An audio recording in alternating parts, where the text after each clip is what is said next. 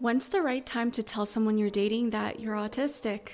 Let's talk about it. So I get this question quite often, and if it's not in the form of when do I tell someone I'm dating that I'm autistic, it's usually in the form of when do I tell someone I'm autistic in general. And this is a very valid concern or something for a newly diagnosed person to think about, if not just someone with a diagnosis period, whether that's BPD, bipolar disorder, schizophrenia, ADHD, and the list goes on. I think a lot of the reasons why this is such an important conversation is because we as a society kind of learn to have these very negative outlooks on those out there with mental health disorders or developmental disorders, even though I do genuinely and generally believe that everyone has some sort of disorder to some sort of capacity. I think it's pretty safe to say that most people live with some form of anxiety, at least. I want us to start to think about mental health disorders as something that is just a part of the human experience.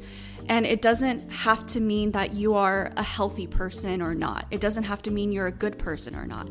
I do think there's a lot of people out there living with mental health disorders that are extremely empathetic, extremely healthy. Having one doesn't negate the other, you know? Likewise, people with mental health disorders can go on and live healthy, fulfilling, and flourishing lives out there. But with that being said, let's get into some of the things that I think you should consider when you are in a position where you are debating whether or not you should tell someone that you're dating about your autism, and that is something that you are currently working through. But before you even think about when you should tell someone about your autism or how you should tell someone about your diagnosis, I think it's important for you to understand how you feel about your diagnosis. I think it's so important for you to give yourself the time that you need to process your diagnosis, what it means to you, and how it affects you. How can you convey or even communicate to someone about something if you yourself have not established how you feel and what you think about that exact thing to begin with? This also applies for those out there who have long been diagnosed as well. I think it's really normal and healthy for you to cyclically always reflect back on your diagnosis and how you feel about it. Sometimes you may think you established what your opinions are, but people are ever changing. Circumstances in your life are ever changing as well. So it would make sense that even though you were diagnosed way back when, you might have arrived at a time in your life where your viewpoints might have changed. You as a person might change. And so therefore, how you understand and think about your autism may change as well. Do you feel free with your diagnosis? Do you feel ashamed about it? Do you feel proud of it? Do you feel indifferent about it? Does it not really make a difference to you? Maybe you have everything of each of those. I genuinely don't think it's a good idea to talk about your diagnosis with someone unless you are somewhat comfortable with it first. I say this very carefully because I don't want to encourage people out there to just keep things to themselves all the time and not share anything. There's a lot of benefits from sharing about your experiences and yourself to other people. But the reason why I say to make sure you're comfortable with your diagnosis first is because that is a very sensitive topic, you know? And that is something that is not going to change. You can't work on yourself and then all of a sudden the autism disappears. This is something that is just a part of you and will be a part of you till the day you're gone. Coupled with the fact that you cannot control what someone else thinks and feels about your diagnosis, and you can't control how they react to it. If you yourself are not in a place where you have a very strong relationship with your diagnosis, it just is not going to be a fun experience if they say something that really hurts your feelings or shapes your viewpoint of yourself in a negative way. There's just certain times in your life where it's not about hiding that part of yourself, it's just having enough discernment as to whether or not you're in a good place to share that part of yourself. And just because you're not ready currently or maybe in the near future doesn't mean you'll never be ready, whether that's a week, whether that's a month, whether that's a year or a few years. Give yourself the amount of time you need to solidify your relationship with your autism and feel comfort in it before you start to share it with those out there, because, you know, there's a lot of misconceptions on autism. So in that sense, when you share your diagnosis with the other person, you kind of have to be ready to walk them through being able to process that diagnosis, be ready to educate them on what this diagnosis means. Let's say you're comfortable with your diagnosis. What do you do then? Some things that you should really consider is what your relationship is like with this other person. Are your needs met within this connection or relationship? Do you guys have good communication? I feel like good communication is so essential in any sort of partnership. I know we hear that all the time, but sometimes cliches are really cliches for a reason. When we're talking about relationships, right? We're talking about two human beings who are choosing to be with one another, who are choosing to be in a partnership. And a lot of the times, you and the other person are two completely different people, two different backgrounds, upbringings, thought processes, moral compasses, ways of communicating, ways of doing things. And so a lot of the times what that means is you guys are bound to clash. You guys are bound to have misunderstandings and even disagreements, right? But what makes all of that easier to deal with and what establishes a healthy relationship is just a baseline of good communication. I know for myself, I've been in relationships where the communication was so bad that any little thing could literally explode into the biggest arguments for literally no reason. Like the type of arguments where later on when you're reflecting on it or venting about it to a friend and they ask you, what were you guys even fighting about to get to that point? And you try your hardest to think back to what even started the argument, and you just cannot seem to remember it because it was just so small and minuscule, which is so upsetting because you guys got to a point of emotional distress, maybe even physical distress over, you know, not being able to choose what to eat for dinner, for example. On the other hand, when you have a really good established communication with your partner, you guys are able to talk through the hardest things with so much ease. It truly makes such a big difference. But if you guys don't have a naturally compatible communication style, there at least has to be the want to become aligned in that communication style. If the other person's not willing to align in that sense, if you're not willing to align in this sense, it's just not going to work. You guys can love each other as much as you want to, but it's just going to be really hard.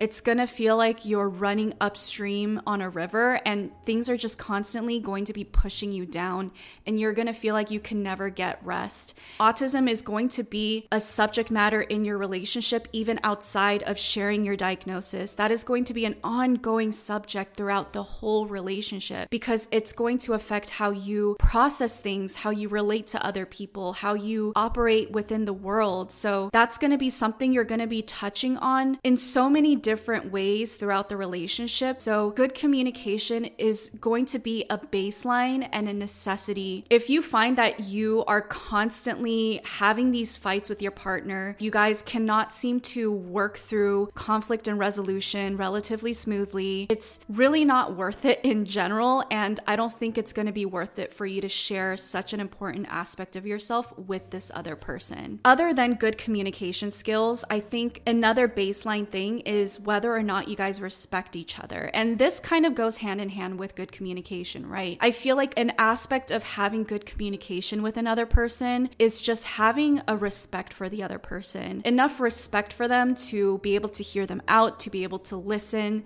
to be able to take into account what they're sharing with you, to be able to be open with them, and to not feel the need to project your negativity onto them just because you're going through a hard time. There's ways to share things that are not always positive, that could be a little bit heavier, right? In a way that still respects the other person. And so respect is a huge thing. You hear relationship therapists always talk about the aspects of relationships that are bound to lead to a breakup or divorce, things like contempt, resentment. And a lot of the times those attributes are linked to a baseline of not respecting the other person is what it ultimately is. And respect and love is different, you know? You can love someone, you can even be in love with someone, but you could also not respect them. Those two don't necessarily go hand in hand. The amount of times I've seen couples who are in these unhealthy relationships and they can't seem to be happy or satisfied, but they can't seem to break up either, are usually people who are in love with each other or love each other so much, but they just don't respect each other. And that's why they're so unhappy. That's why they have horrible communication. That's why they're so unsatisfied and can't seem to just resolve any sort of conflicts that come up. Another thing you should consider is, do the both of you have the openness to learn and grow from each other and with each other? The reason why I say this is because there's certain people out there, for whatever reason, that are not open to growth. They're not open to learning about others, learning about themselves, integrating new lessons into their life. I think a lot of the times it could be because of trauma, right? A part of stability is keeping everything the same all the time, whether that's your physical environment or your mental and emotional state of being. And I'm sure this can work with someone who is also not really interested in expanding their viewpoints and how they do things. I'm not necessarily saying that's a wrong thing. I do think everyone has certain things that works for them in certain points in their lives for a reason. I know I've been through different points in my life where it was necessary for me to hunker down and not really look to grow. And there's other points in my life where all I do is growth, and it's just this huge uprooting from what I'm used to. And this is kind of a good reminder that no matter what you're doing in your life, you should always be checking in on where you're at so that you can make a better decision as to what you need to look for in your other person. Once you are diagnosed with your autism, the journey has begun already. Like, it's already begun before you sought your diagnosis, because there was this whole thing you had to go through to even realize I may have autism. And it's a whole journey to get into that office for the assessment. And once you're actually diagnosed, it's like you now have to begin the ongoing journey of relearning about yourself and learning about how you can integrate your autism into your life, because you're on this journey, right? It's necessary for your other person to be a person that is open to growth as well, to learning about autism from you, open to learning about your autism in specific, what your needs are, how that affects your guys' connection and relationships, what you need from them, what they can ask from you, and also just be open in general that their relationship with you is most likely going to be very different from what they had with past partners. And this also applies to you. Your relationship with them is most likely going to be completely different when it comes to your past relationships. It's also important that you guys are in alignment with core values. The reason why I didn't put this higher up on the list is because of the communication thing and the openness thing. I feel like you guys don't necessarily have to align on every value if you guys have good communication and if you guys are open. And the reason why I say this is because as long as you respect another person, you're willing to listen to them, you're willing to communicate with them, they're willing to listen to you and communicate openly with you, you guys are open to learning from each other and growing from each other. A lot of the times what that means is your core values may be open to change as well, and that is such a beautiful part of having a relationship with healthy communication. You guys have the freedom to change as people and learn from each other without feeling shame, without feeling guilt, without feeling this weird stubbornness to hold on to old ways of doing things and thinking about things. But with that being said, I do think there are core things you guys do have to align on in general, just because I don't think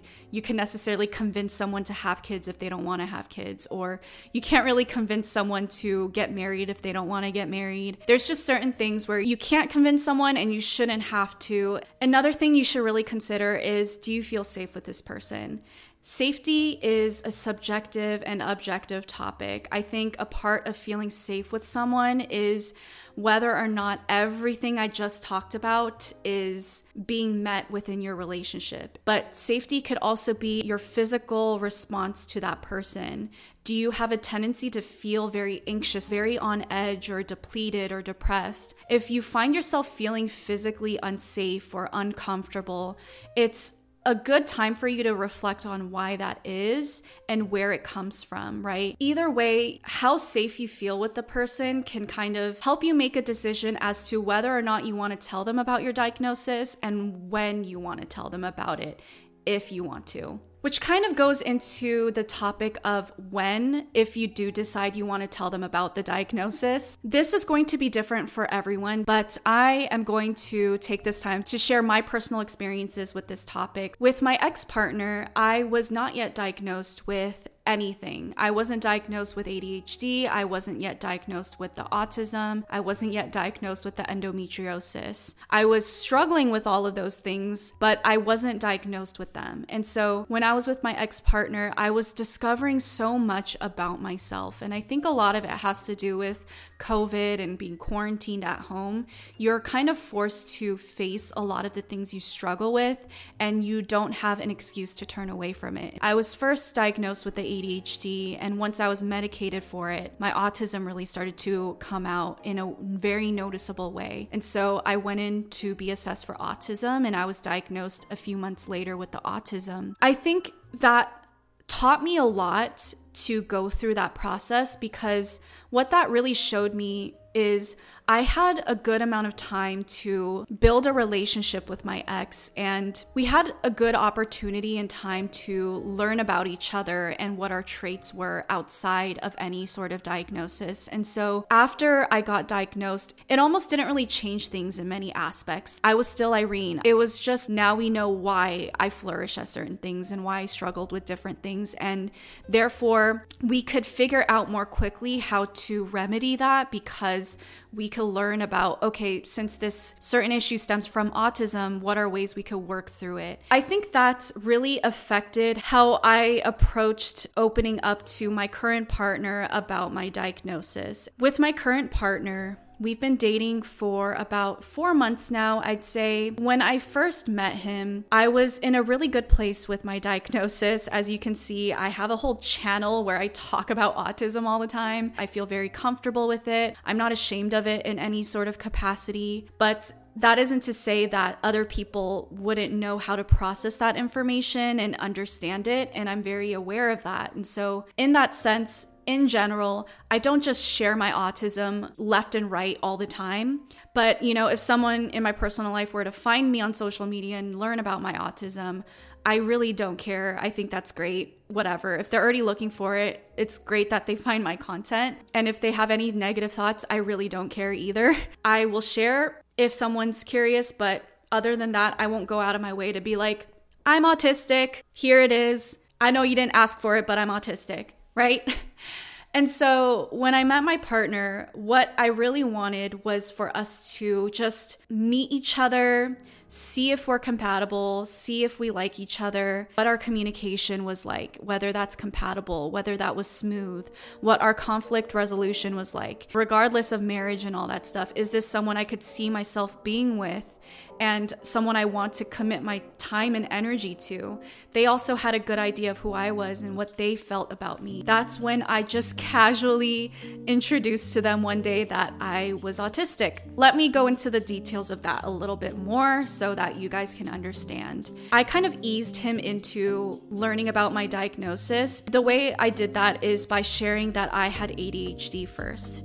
This is not just easier for them to understand, because ADHD is just generally something people understand a little bit more, but he also had ADHD, so he in many ways understood a lot of the things that I went through and how I process things. And so we started to really talk about our ADHD and how that affects us, what our ADHD looks like. And so once that topic was established, I started to talk about neurodiversity in general. I would talk about autistic type of traits without the label of autism. I would talk about flat affect. I would talk about stimming. And to him, it was just under the umbrella of neurodiversity. And maybe he might have even thought of it as me talking talking about ADHD, which I mean, I'm kind of am. The next level for me was to talk about my job. So I would talk about what it was like for me to work with autistic adults, with helping coach them through certain aspects of their life, relationships, work, routines, things like that. And I would educate him on what autism means to these people. I got him to really understand that autism isn't what he thought it was. He had, you know, preconceived notions of autism like everyone, but also his mother works with autistic adults. Her idea of autism and how she taught him what autism was might have been a little bit stereotyped. And so it was kind of like reshaping his idea of autism, educating him more on what autism means. Once we had a really good dialogue around the topic of ADHD, neurodiversity, and autism, that's when I finally shared with him that I myself was autistic and was diagnosed only like a year ago. Because we built such a good dialogue around neurodiversity in general, and we had such a strong, healthy connection and communication established, when I finally shared this information of autism, it really wasn't a big deal. That is kind of like how I dealt with sharing my autism, and that is what felt right with me. It was very smooth. I didn't have any issues. The only thing that was hard to deal with was what comes after the fact of like those little minute details of needing to figure out what works for me and what doesn't, but that applies to any relationship, honestly. After he learned about my diagnosis, I had to go through these moments of educating him on what an autistic shutdown was, what a meltdown was, and that's kind of hard to do in the moment when they were happening. So in that aspect, you know, it was hard to get him to learn about that kind of stuff in real time as we were learning about each other and still getting used to each other. But the act of sharing my diagnosis with him in and of itself was really smooth, and I wouldn't change anything about it. I hope that by me sharing my experience and how I dealt with this, and also sharing some of the things that you should be going through in your own mind, this can help you begin to reflect on when is the right time for you to share your diagnosis with your loved one. I wish you guys luck on your journey in sharing your autism. I know you guys will do great. There's a lot of people out there that are a lot more open to learning about you. Just have good intuition, listen to that inner voice, listen to how your body responds to another person, know when to walk away from certain partnerships that are not necessarily healthy or good for you, and know when you could begin to open up and share more about yourself to those out there who are good for you and are going to be open to learning about you and growing with you. Other than that, I will see you guys on next week's episode. Bye, guys.